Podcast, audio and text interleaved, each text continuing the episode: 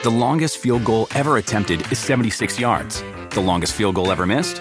Also 76 yards. Why bring this up? Because knowing your limits matters, both when you're kicking a field goal and when you gamble. Betting more than you're comfortable with is like trying a 70 yard field goal. It probably won't go well.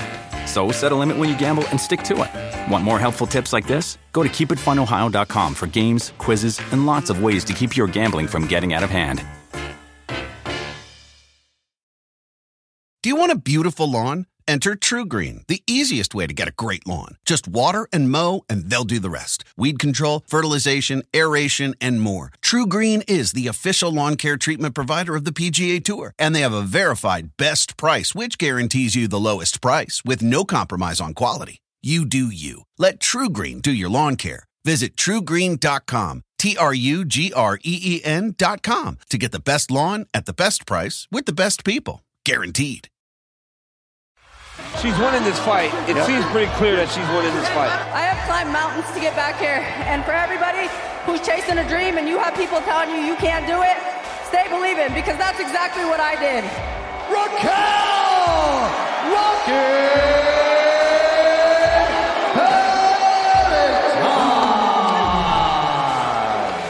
power there from Drew Dober. And that's why I'm the number one lightweight knockout artist in the world right now.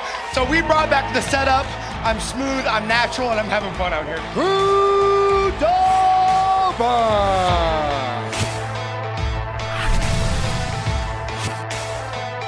Welcome to UFC Unfiltered. Please tell me that's on video. I've never been happier. I'm made for a fucking podcast. That's dangerous. Listen to me, we're at it.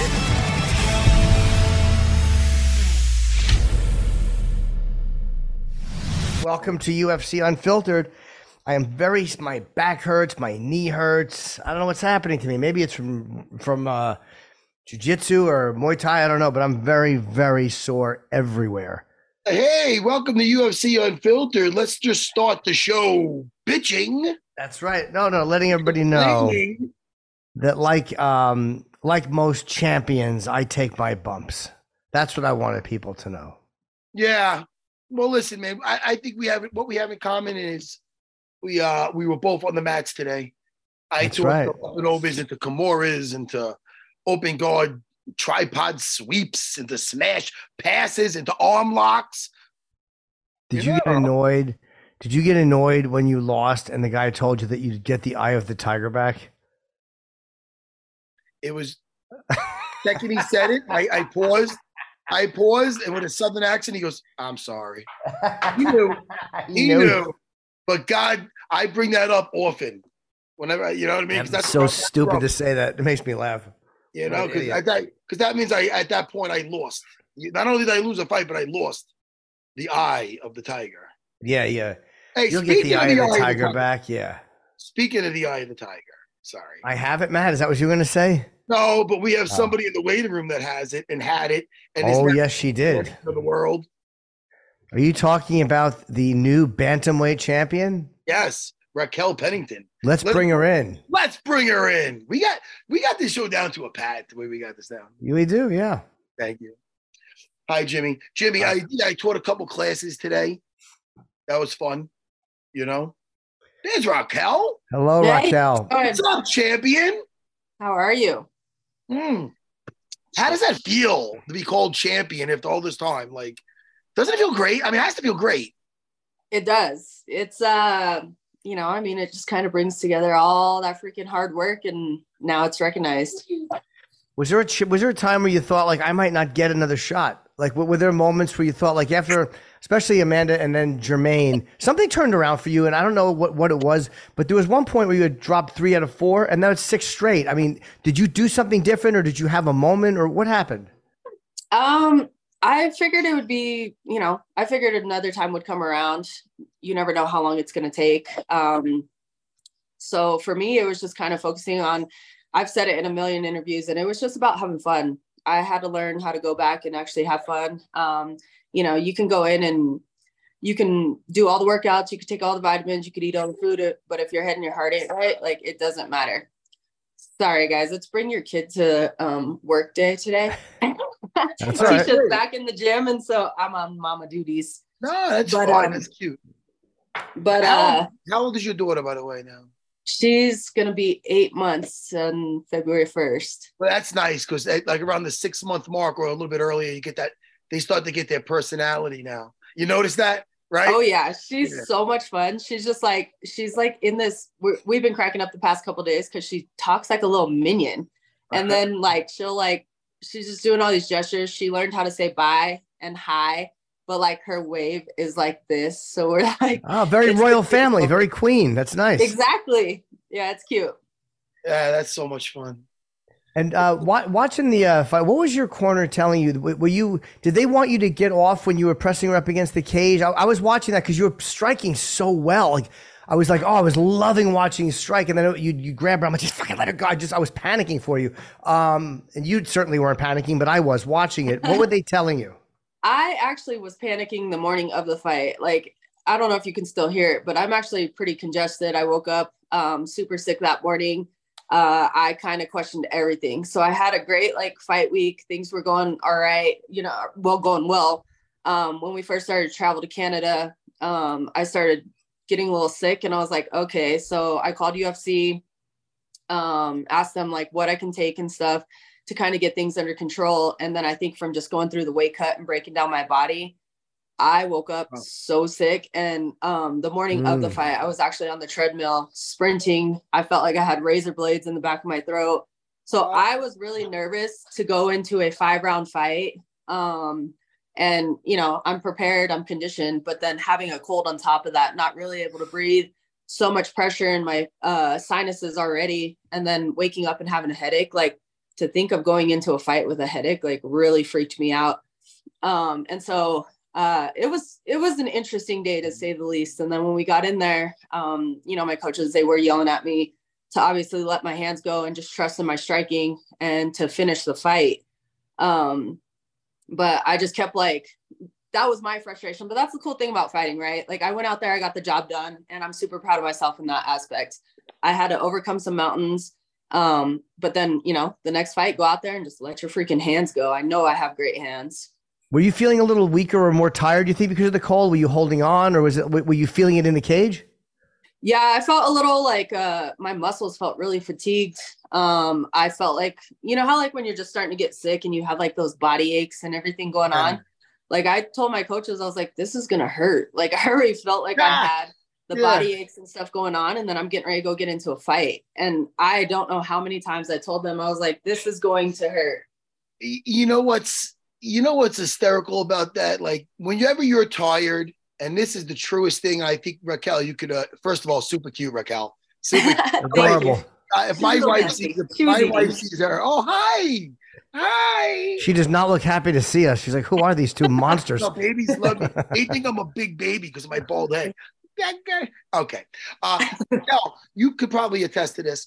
When you're tired, you know, everybody gets tired, but when you're tired and you see a, a training partner, or in this case, the, your opponent, Silva, having, I don't know if they can, I don't know how you translate this into Portuguese, poker face. She's got to learn to get one because at the end of the third round, she looked defeated, sitting. I counted the two Mississippi before she got up, staring into space. Did not look, did not, and then tried to psych herself back up on the stool by yelling. I, it was amateur hour in that sense, and I respect her. I think she's a, a great fighter. Yeah. Did that give you extra? Like, in other words, if you're tired, you see that, also. of a sudden, all right, look, I got more in the tank because I know she's done. Does that make sense? Yeah, absolutely. No, I uh, you know, I definitely seen it. I actually didn't even pay attention to the part where she was screaming. Everybody told me about it afterwards, and I was like, "Did she really?" And they're like, "Yeah." But you know, I seen it in her eyes. Um, there was a point in the second round, and like that's the frustrating part from what I did in my performance, as far as like I seen it in the second round where um I hit her pretty hard and I can see it in her eyes and she just kind of turned to the side and like at that point I should have kept striking but then I like fell into like the whole clench game and stuff. Um there was just different moments that like yeah I kept seeing it and it was just like all right like I'm just gonna for me, it was making sure I was in the dominant position at all times, just staying above. Like, even though I felt the way that I felt, like I had to keep grinding. Like, she wasn't going to win the fight. She wasn't going to take it from me. Stay away from like the submissions and everything. And then there was one point, um, I don't know if it was going into the third or fourth round. I want to say it was going into the third.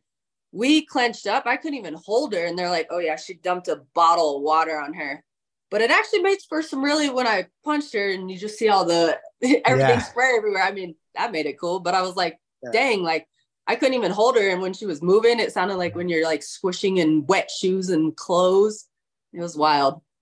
So when you when your your congestion is such an awful thing when you can't breathe out of your nose, and I live with it. Uh, I got a great suggestion from uh, from actually from Amanda Nunes suggested the Navage. Have you ever used that? That that uh, weird thing. It's like you put in distilled water and it kind of goes through your nose.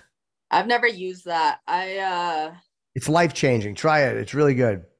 Yeah, I should try it because yeah, I have a lot of congestion going on right now. Um yeah. I've been on some prescription medicine now that I got home and stuff, trying to just kind of clear up everything. I have an ear infection and everything. But yeah, in Canada, it was just like, all right, like we got on the treadmill and my coaches are like sprint it out. So I'm trying to like sprint and I'm spitting up all this stuff and coughing up everything. And it's like, okay. And then um, I kept grabbing uh, the baby's Vicks rub and just like trying to smell it.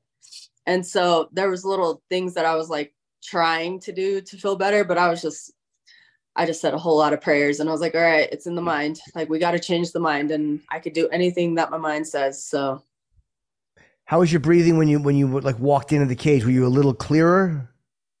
I was a little clearer. The adrenaline and stuff was going, so my yeah. mind wasn't really focused on that. Um, it was just I I really felt it more so throughout my body, like just a lot of muscle fatigue. I didn't feel like my natural strength that I normally have.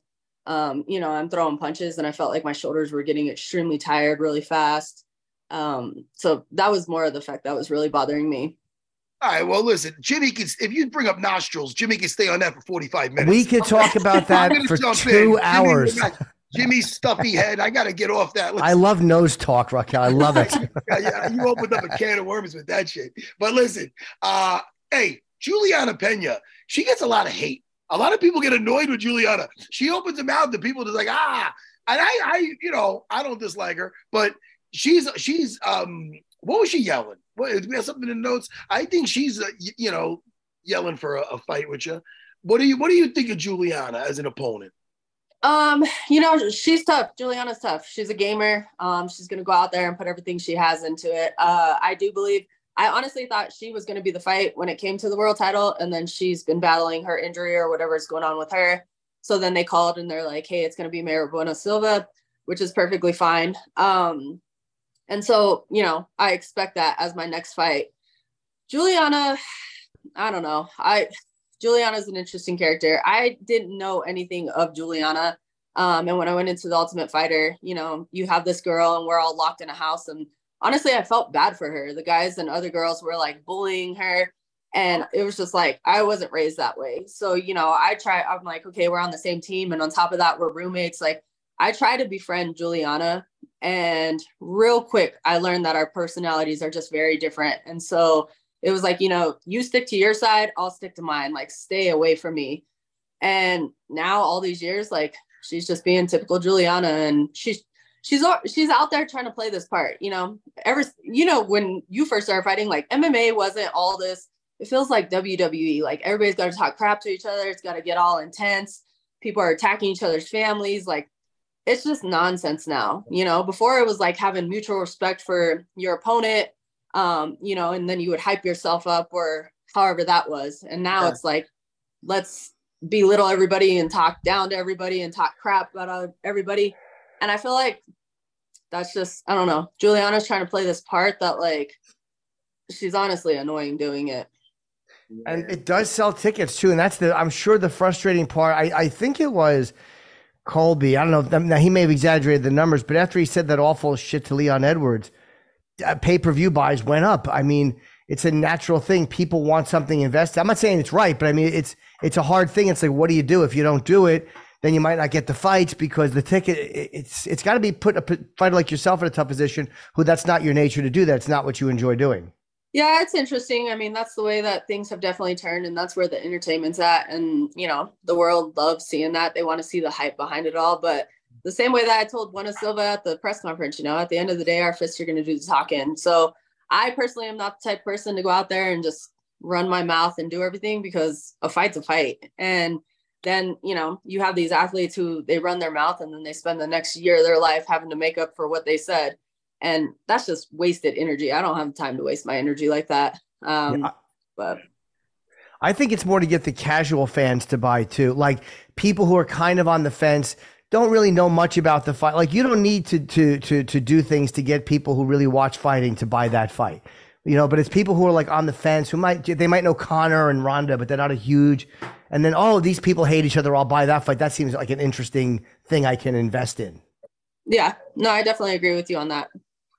And you've uh, who do you fight after? I mean, you, you want to look past Julianna Peña, I, but I mean Silva Vieira, Aldana, uh, uh, Kianzad. Like you, you, have gone through. I think, uh, with the exception of Holly, you've beaten everyone in the top uh, six except for uh, Julianna. So I know you don't want to look past her, but uh, is there anybody, if things go and that that you would be interested in a, a rematch with, even though you already beat them?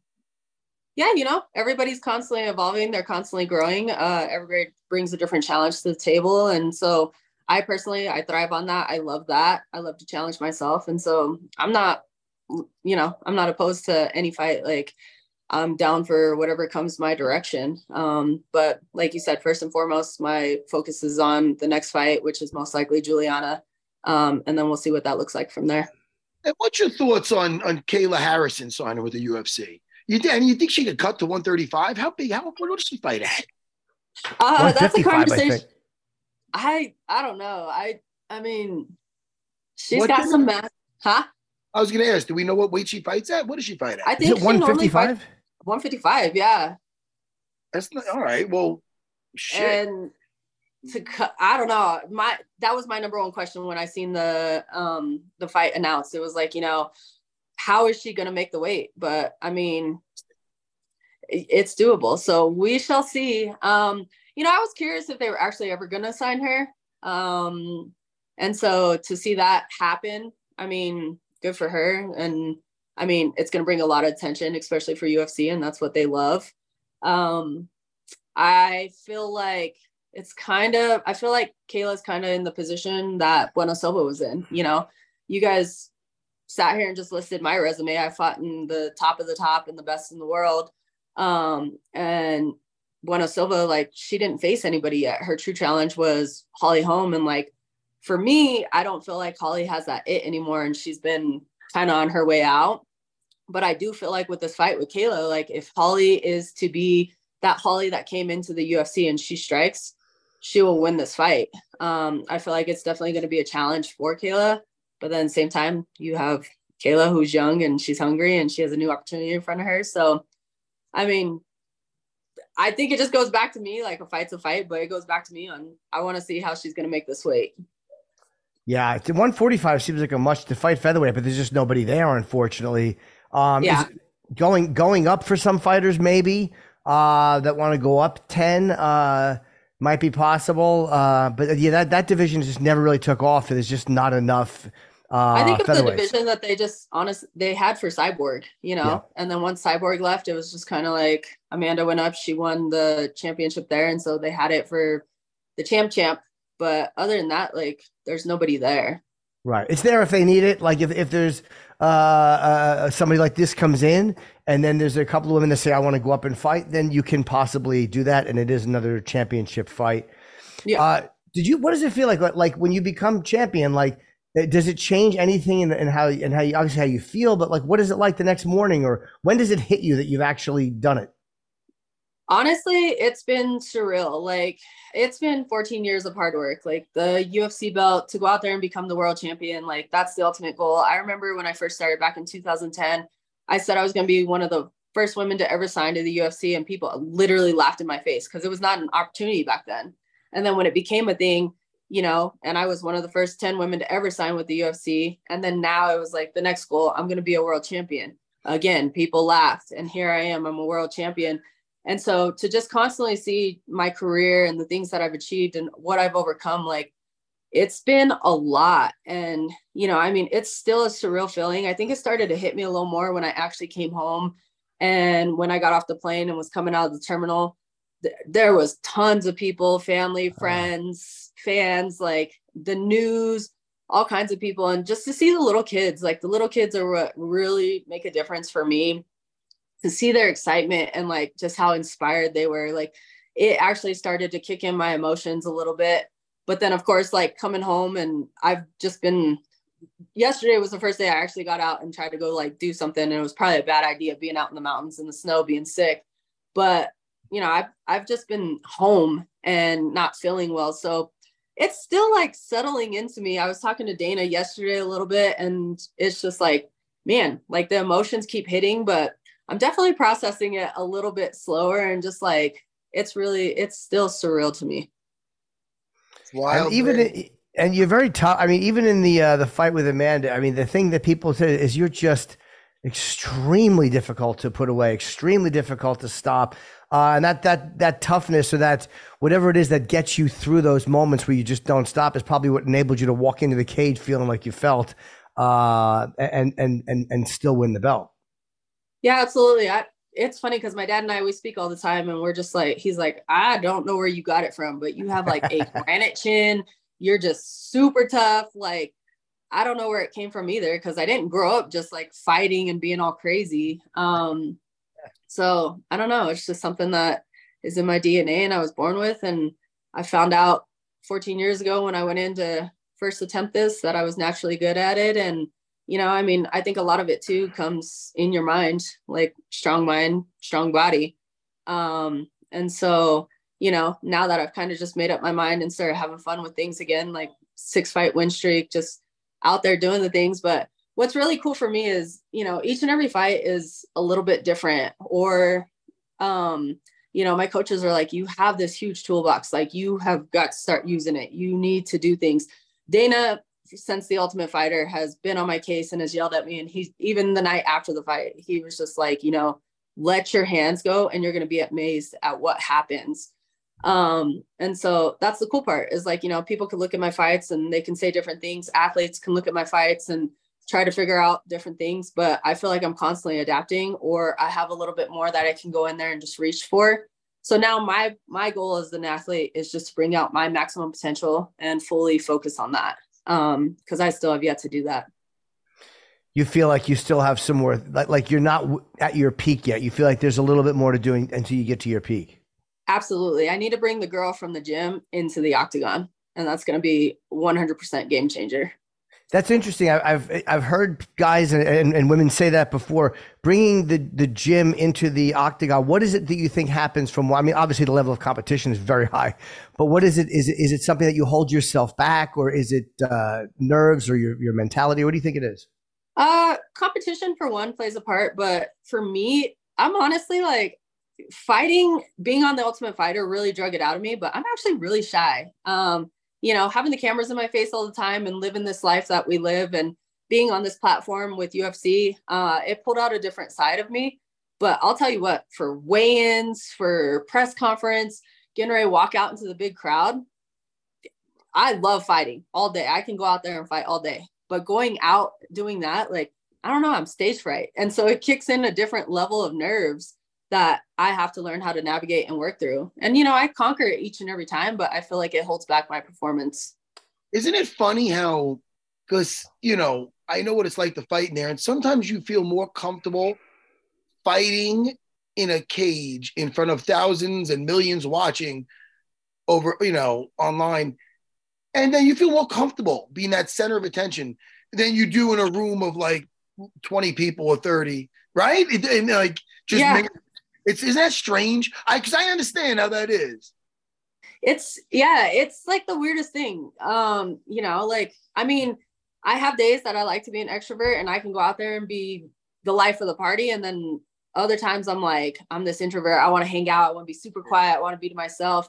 Uh, but growing up, like you know, I used to hide behind my mom's leg, and she's like, "Go talk to them." My brother was polar opposite. Like he's running everywhere and doing things, and then I've always been a team player. I grew up on team sports. And even then, you know, I'm out there on the basketball court or on the softball field and where there's multiple of us out there. But it was just like I was still nervous because I felt like everybody's just kind of like staring at me and I just would get shy. And then somehow going into fighting, I have no idea. But I think because I love the challenges and, you know, growth is uncomfortable. And I constantly love to, like, I'm ambitious. I love to grow and I like to be in the uncomfortable, which is really weird because I'm just like, I tell my dad every time, I'm like, I don't know why I do this to myself. It's so stressful. But at the same time, I feel like myself constantly progressing and growing and achieving different things. And then, you know, that that achievement feeling is something that's like rewarding and addicting. And then the adrenaline, there's so much emotion that goes behind it, right? And so I think all of that kind of plays a part. But yeah, I don't know. When they're getting ready to announce us for weigh-ins, I'm like, I don't want to go up on that stage. Like I'm freaking out. And all I'm doing is going up there and getting on a scale and like we flex, we face off. Like it's really not a big deal, but like somehow it's a big deal. It stresses me out. It's so funny because there's more at stake, obviously, when you're there's you know when you're fighting. There's way more at stake, but yet yeah, you looked very comfortable. And I don't know if Silva's the life of a party, but she looked incredibly uncomfortable yeah. ground. And you looked as that party, as that party in the cage went on, you looked more and more comfortable. I'm the same way. I could be quiet, or sometimes Jimmy likes to call me a chatty Matty. And I go, Jimmy, don't say that. I, I know I say it often. Go, People don't like what I say. Don't call me a chatty Matty. Anyway, yeah, I don't know. It's uh it's interesting. Like I I will tell you what though, I felt like, you know, she was sitting here, she was saying a bunch of stuff and like I have respect for Silva. I have respect for all athletes out there, you know, going out there being a warrior and step into that cage like it takes something special. It's something different. And so whether, you know, I like your personality or not, like I have respect for every athlete that's in the sport and trying to give it their best. Um, but you know, I felt like she was like playing this part and she was saying all these things and she was just yapping all fight week and running her mouth and then uh it was weird because this fight like i felt the way i felt and like i don't know if like my adrenaline or what was going on just felt a little bit lower but i took in the crowd i took in the arena more than i ever have. I can tell you like details that like i've never been able to tell before a fight. And like it was just i remember being in the octagon and i looked at my coaches and i was like man my body hurts. This is gonna hurt i said i don't know where my adrenaline's at right now that's not going to feel good when I first get hit. And they're like, listen, you need to flip that switch. And I was like, okay. And then, you know, she's trying to stare into my soul. And then when they called us to the center, like, oh, I seen something different in her eyes. And then when they started clearing out that octagon, I was like, oh, I got your number. Like, I just seen it written across her face. But I did, I felt so comfortable, but then at the same time, still like uncomfortable. But it was, it was almost, I don't know, that's the most comfortable I've actually been in the octagon. But then my mind, like, had its own emotions going from how I actually physically felt. Well, you fought the best of the best. I mean, you've been you've been there before. You fought Amanda. You fought uh, uh, uh, Germaine. You fought Holly. Like you fought so many fucking good fighters uh, that you've seen every level of pressure. You've been through the whole press run before. You've you've done all this stuff before. So for you, you you know a little bit more about the the way the feelings are going to be. And for her, it was probably all a little overwhelming. And can I and Raquel with the fight IQ, that's a perfect example of you weathering some storms, bad positions. And yet, when you did weather it, it's not like your energy bar took a nasty hit with, oh my God, I survived that, but I'm I'm worse to wear. No, you weren't worse to wear. It's like you've been there before. What I don't recommend for some people, and in this case with Silva, is jumping up on people's backs when they're like, listen, there's different type of body types. Aljamain Sterling, he jumps on your back, he puts a body triangle he'll you know what? The whole round stay up there. He's probably no worse to wear with his legs you know? Chris weidman when he jumped on luke rockhold's back not a good it wasn't he never even did that before in sparring. He was a little odd. And it's not a great thing. And just same thing with Silva. i think that did not help her case with as far as her endurance goes with a five round fight. You know she really put everything on getting you out of there by jumping on your back yeah, you know, I feel like when it kind of came to everything, she was putting everything she had behind it. And to a certain degree, it's important to, like you're saying, balance some of that. And so she spent a lot of time up there. And it was just like, all right, like, I mean, you're carrying your body weight and I'm just hanging out. Right. And so I feel like that did take a wear and tear on her. Not to mention, I mean, I don't think it was really in her benefit either. I mean, she's had she's on a four fight win streak, and her other fights didn't go past what the second round. Like she's she hasn't had the experience going in there. Um, for me, you know, it benefited me. Just I train high altitude. I've lived high altitude my entire life, and then you know I focus a lot on recovery and hyperbaric chamber and different things. Um, and that's one thing that the coaches always say, like everybody's always been like, you're a slow starter at the beginning, but then it looks like by the time the third round comes, you can fight plenty more rounds. So then going into a fifth round, it was like it wasn't a big deal for me. And so um yeah, I think uh I think she should have definitely reserved some of that energy because she was squeezing. She was squeezing with her arms. She's trying to fight my hands. She has herself, she's holding herself up like that's a lot. And you know, people constantly criticize and they're like, oh, fights up against the fence or the different things, like they're really annoying. But I don't think people who realize how tough that actually is and how draining it actually is, whether you're the one up against the fence, whether you're the one putting the pressure up against fence, that's a lot of work. It's a lot of energy used. Right. Yeah, it's. Um, I was going to ask you something else too, and I, you just said something that made me think of it, and my mind just went it, I had a thought and it just evaporated. That's been me all week. It's yeah, it, it's really that's me, uh, my, that's me all my life. I got listen. I mean, we got Drew Dober in the in the waiting room. Oh, is he here? Okay. We appreciate uh, you so much. And yes, is beautiful. Congratulations! Great fight. everything inside and outside of the octagon. You champion. You. And uh, we'll talk. This. Oh, it's adorable. Doesn't get better than that. Nope. That's, That's great. what it's all about right there. All right, well, champ. Look forward to your next fight, Raquel. Congratulations. I mean, Thanks, you looked guys. unbelievable, and uh, we, we're glad you did it. We'll talk to you soon. Thank you. It was good talking to you guys. All right, take, take care. care.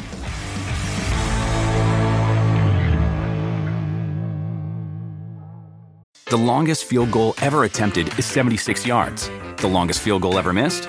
Also 76 yards. Why bring this up? Because knowing your limits matters, both when you're kicking a field goal and when you gamble. Betting more than you're comfortable with is like trying a 70 yard field goal. It probably won't go well.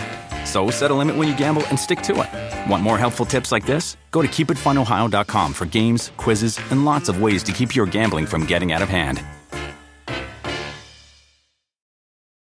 Do you want a beautiful lawn? Enter TruGreen, the easiest way to get a great lawn. Just water and mow, and they'll do the rest. Weed control, fertilization, aeration, and more. TruGreen is the official lawn care treatment provider of the PGA Tour, and they have a verified best price, which guarantees you the lowest price with no compromise on quality. You do you. Let TruGreen do your lawn care. Visit trugreen.com, T R U G R E E N.com to get the best lawn at the best price with the best people. Guaranteed.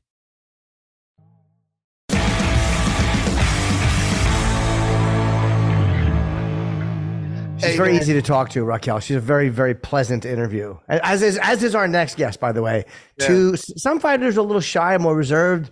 Um, Drew Dober, uh, always a fun guy to chat with. Don't embarrass me by calling me a chatty matty. I, I, try, trust me. I was trying to turn my my computer. I just couldn't do it. she didn't realize. No, you- I know. She probably thinks, "Wow, that Norton's an asshole." For calling Matt that, and she's Dude, right. Look at this fucking guy. The new when is your next album coming out? What boy band are you in, Drew Dober? What up, guys? Sorry, I just got the audio clipped in, so now I can hear you. Hey, Drew. Matt was just commenting that you look like you're on an album cover. He was commenting that you look very, uh, very put together. Listen, I'm far from Jimmy, but I'm telling you right now, you're a good-looking man. Sorry, Jimmy. Wait a second. I, I, I think that I'm being used as the ugly barometer in this conversation you look great, Drew. Get that out. Get that out of the thing there, fucking producer. I, I do what I can, you know, especially when I'm on your guys' uh, show. I mean, you gotta you gotta step it up a notch. Yeah, Drew. We appreciate that. So how you feeling, Drew? Man, listen, you bounce back nice. Mm-hmm. Fight, man. You have a hard time in the octagon, man. You get right back on the fucking wagon. Yeah, I mean it's it's it's not a sprint, it's a marathon, and uh, man, this is just what I love doing. So I just don't let losses, uh, you know, affect me and damage affect me. And I just I live and I pursue this this sport passionately. So man, it's it's easy to bounce back when you have so much love for it.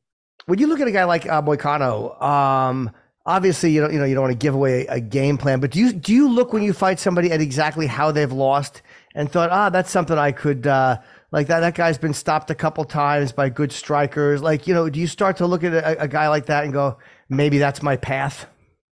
Um, you know, I look at tendencies, but uh, you know, fingers crossed that he's uh, he's improving and uh, you know getting better after a loss the way I have. So uh, I mean, I look at it, but I don't I don't study too much of uh, you know past fights or, or history because one, he hasn't fought in over a year and a half, right. and two, I mean, he's going to have a game plan for me. So uh, I, I I just take that first thirty seconds in the fight, and I want to figure it out then. I think he got yeah. more popular since I've been seeing some of his YouTube clips, and he calls himself Money Moicano, right? You ever see those right. things? Yeah. I don't know if it's funny because of his accent. He gives his two cents on popular topics. I don't know where it came from, but his podcast doesn't seem bad.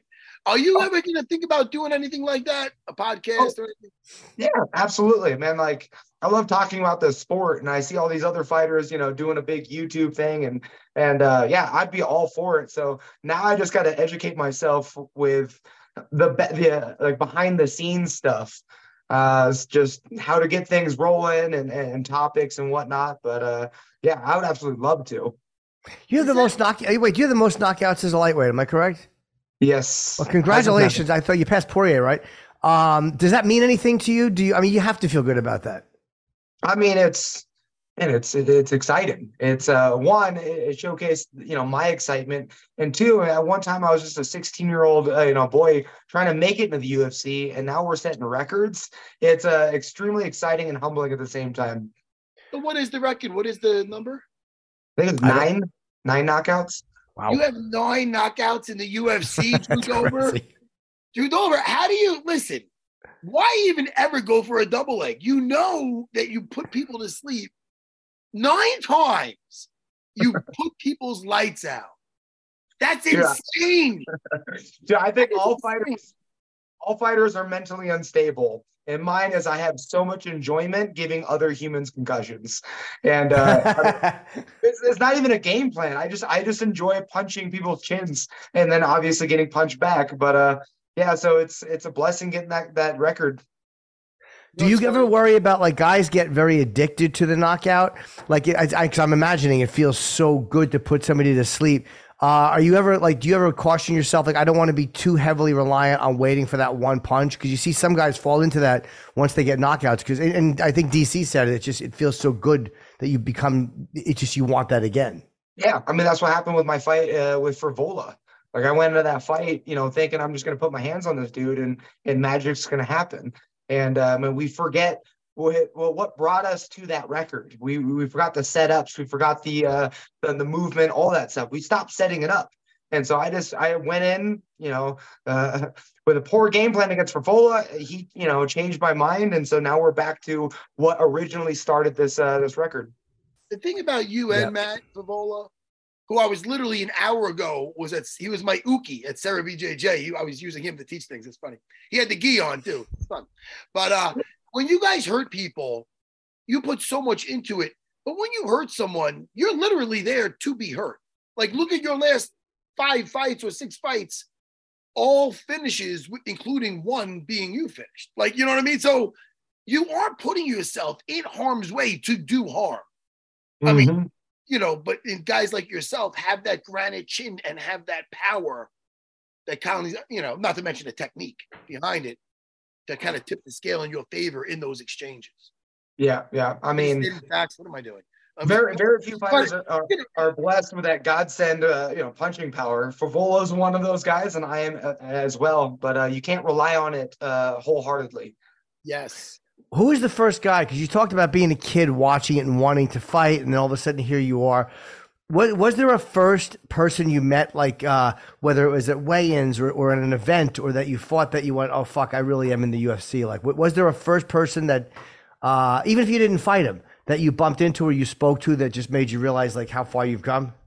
It was actually my very first fight in the UFC. I mean, I was the, I was like the first fight on that card the like the, the arena was practically empty, and and I'm slugging away against uh, this guy, and his mouthpiece falls out, so there's a break in action, and I look out into the crowd, and I saw Forrest Griffin in that front row watching my fight, and I went, oh. Forrest is watching me fight. And like that was the moment I was like, damn, I'm in the UFC right now. Yeah. That's got to feel good to knock somebody's mouth guard out too. That's got to be also a really nice feeling. I mean, we do it often, I guess. yeah. And when, when you first like when I first started doing stand up, I would be terrified of big crowds. So I liked small crowds. When you first start fighting, do you want the arena half empty or would you rather have had 15,000 there? I love the crowds. I love the crowds. One, I love the energy. I love the excitement. And if I'm gonna, you know, bleed and nearly die for this sport, I want people to watch it.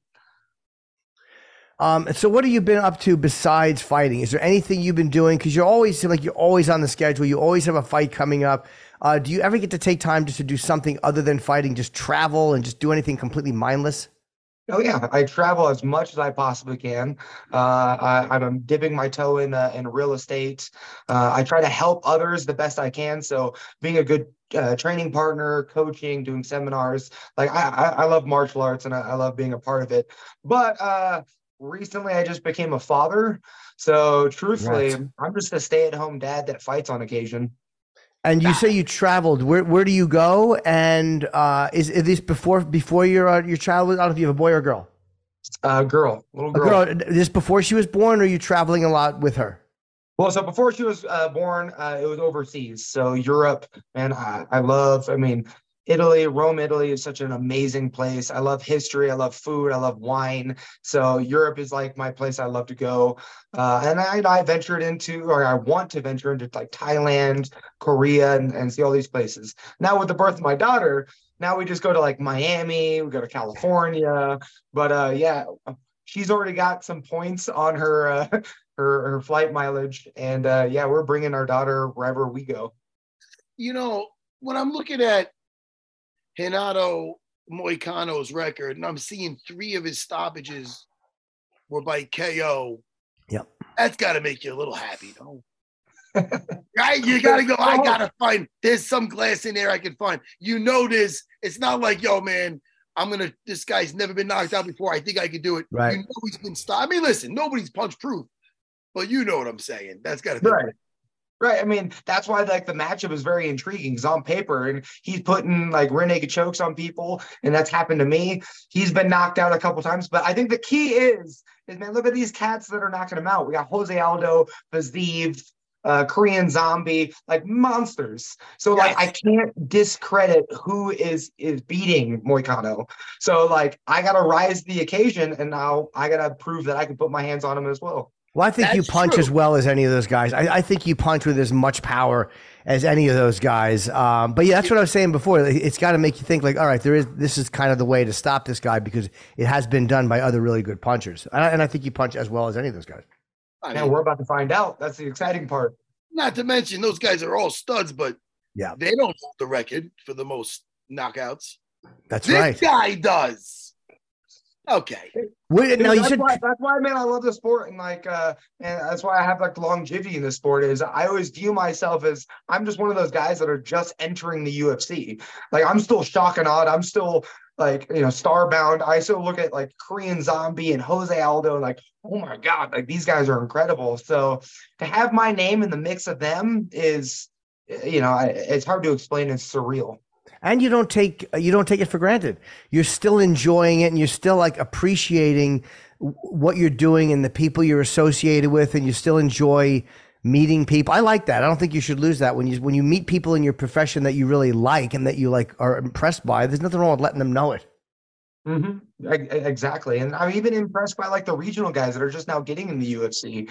You know, it's like I'm I'm a fan of the sport. You know, so whether I'm in it or not, like I'm the one that are tuning into fight nights and just watching these up and comers. Would you ever go to North Korea? You said Korea. I, I mean, it's hard for Americans now, but guys do go over through China, and it's supposed to be a pretty interesting trip. Is that something you would ever do, or or you don't like the high risk travel? I mean, I'm intrigued by that, but truthfully, uh, I, I just recently uh, found out that I have a large fa- fan base in Seoul, Korea, and uh, I guess they call me the goat. I had to like figure out what that means to them, but uh, just uh, yeah, like if I can just go there and they do seminars and like and just meet people, like uh, the reason I get to fight in a cage and get paid for it is because of these people. And so right.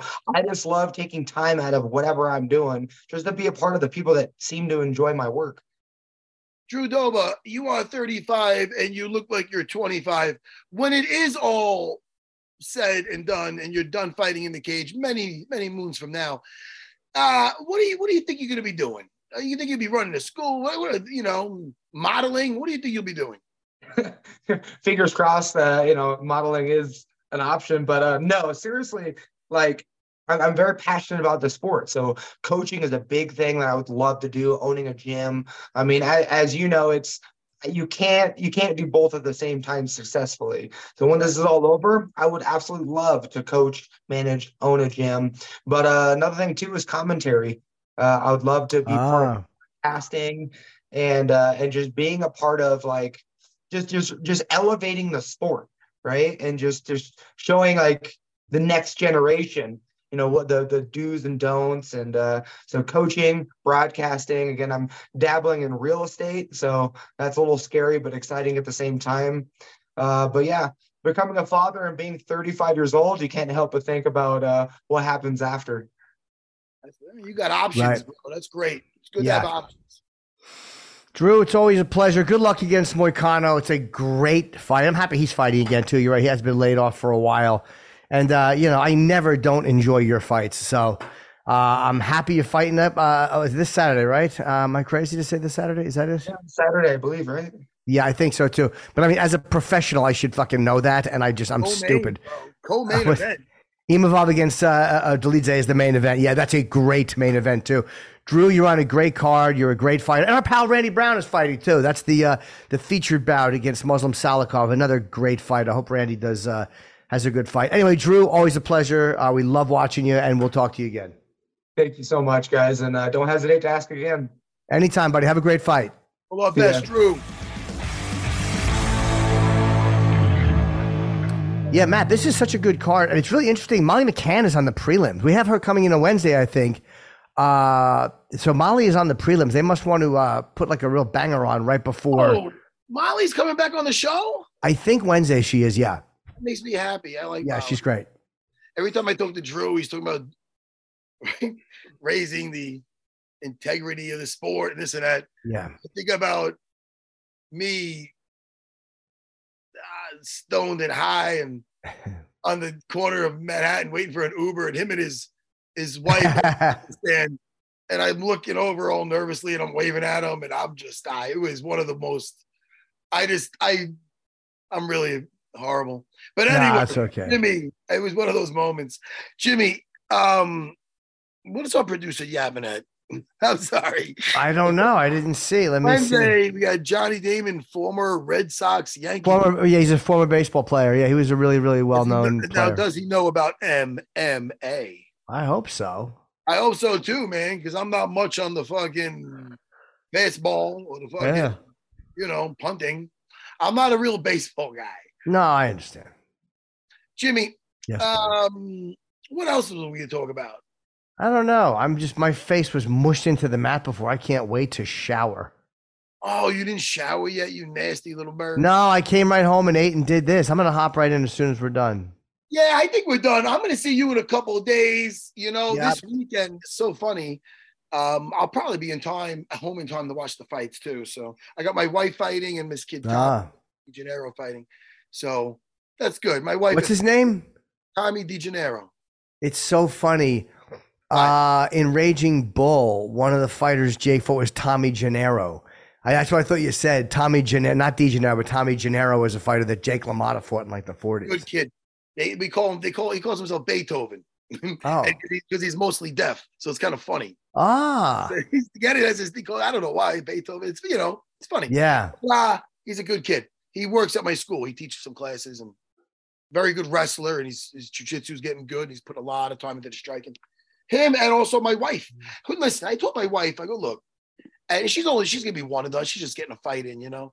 And yep. she's at 40 years old. I go, look on Facebook, look at all your friends from high school. There's no dudes that were fighting, like that were tra- that were that from high school that were jocks. How many of them are having a cage fight at fucking 40? Yeah. I go, you never did any kind of school sport and you're doing this to test yourself. Like, who does that? I go, It's amazing, yeah. Be, be really proud of just doing that. You know, because you know, she went through a camp, so her body's feeling it, man. You know, it's it's one of those things. So it's it really just it elevates you as Yep. a person just going through a camp like that. You, as a person that trains now, should understand that more than anybody. Yep. All right, Hey, buddy. Jimmy. No, Jimmy, don't.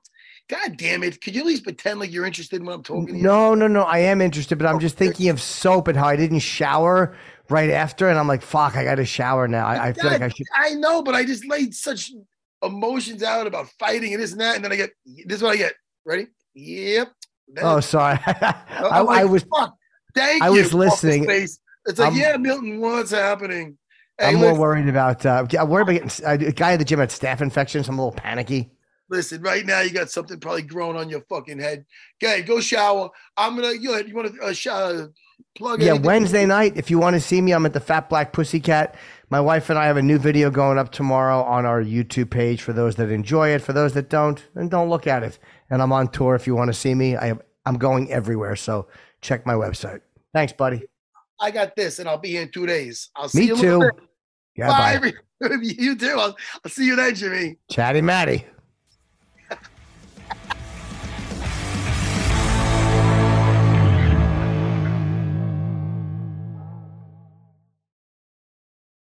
The longest field goal ever attempted is 76 yards. The longest field goal ever missed? Also 76 yards. Why bring this up? Because knowing your limits matters, both when you're kicking a field goal and when you gamble. Betting more than you're comfortable with is like trying a 70 yard field goal. It probably won't go well. So set a limit when you gamble and stick to it. Want more helpful tips like this? Go to keepitfunohio.com for games, quizzes, and lots of ways to keep your gambling from getting out of hand.